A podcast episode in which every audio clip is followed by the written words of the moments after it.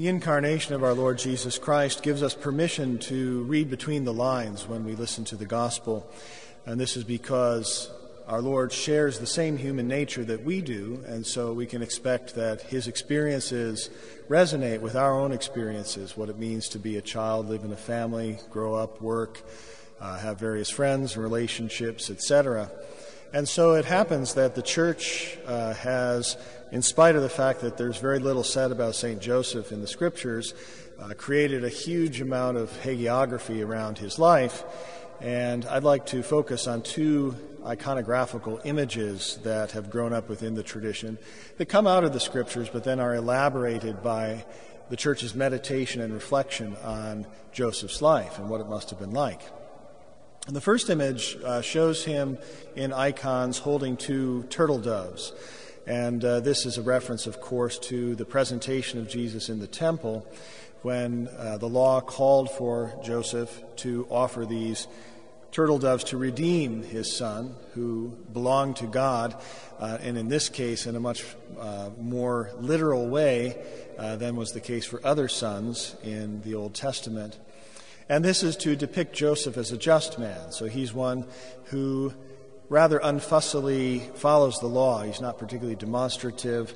He simply does his duty as a father, as a husband, as a Jew, uh, as a worker, as a carpenter. Uh, he carries out what is to be done. And uh, he's a reliable person. And we see from the scriptures, he never actually speaks any words in the scriptures. Again, that he does all of this with a kind of quiet confidence. I think it's interesting that when the angel uh, speaks to him this morning, the angel says, calls him son of David. And so Joseph is aware of this very high lineage to which he belongs, and this gives him again this quiet ability to go about doing the things that the law requires and not uh, worry about uh, making a name for himself.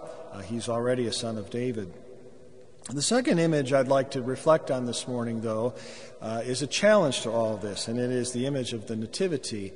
When Joseph is depicted in the image of the Nativity, he looks quite perplexed, even troubled, even worried or disappointed, or even perhaps a little bit sad or angry.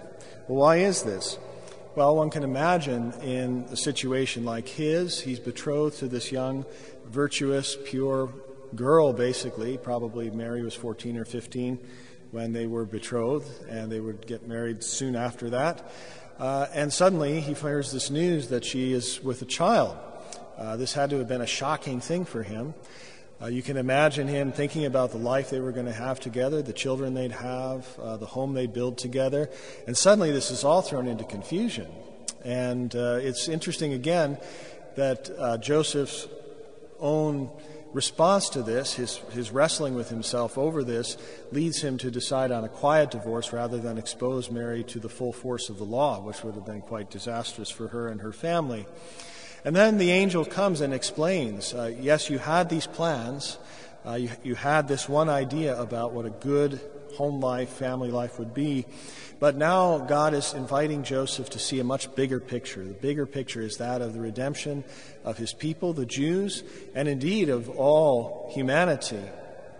And so Joseph is asked to uh, set aside his own doubts, uh, to accept this quite challenging situation, God's will being manifest uh, in a kind of confusing and, and even disappointing scenario for Joseph, and uh, almost immediately, what happens is uh, Joseph goes along with this plan. He does manage to master himself and say yes, and uh, he's driven into exile because uh, this child that Mary has born, Herod wants to kill.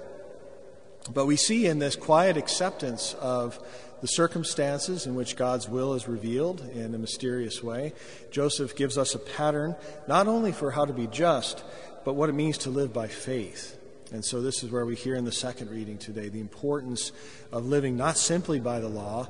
We can't just follow the law and expect that we're going to get what we want, but rather, this following of the law opens us to embrace life even when it is difficult, even when God's will is manifest in suffering, and uh, to see in it the bigger picture that God's plans for all of us are much bigger than anything we can see. And so, to consent to what God has intended for us in faith is our challenge each day.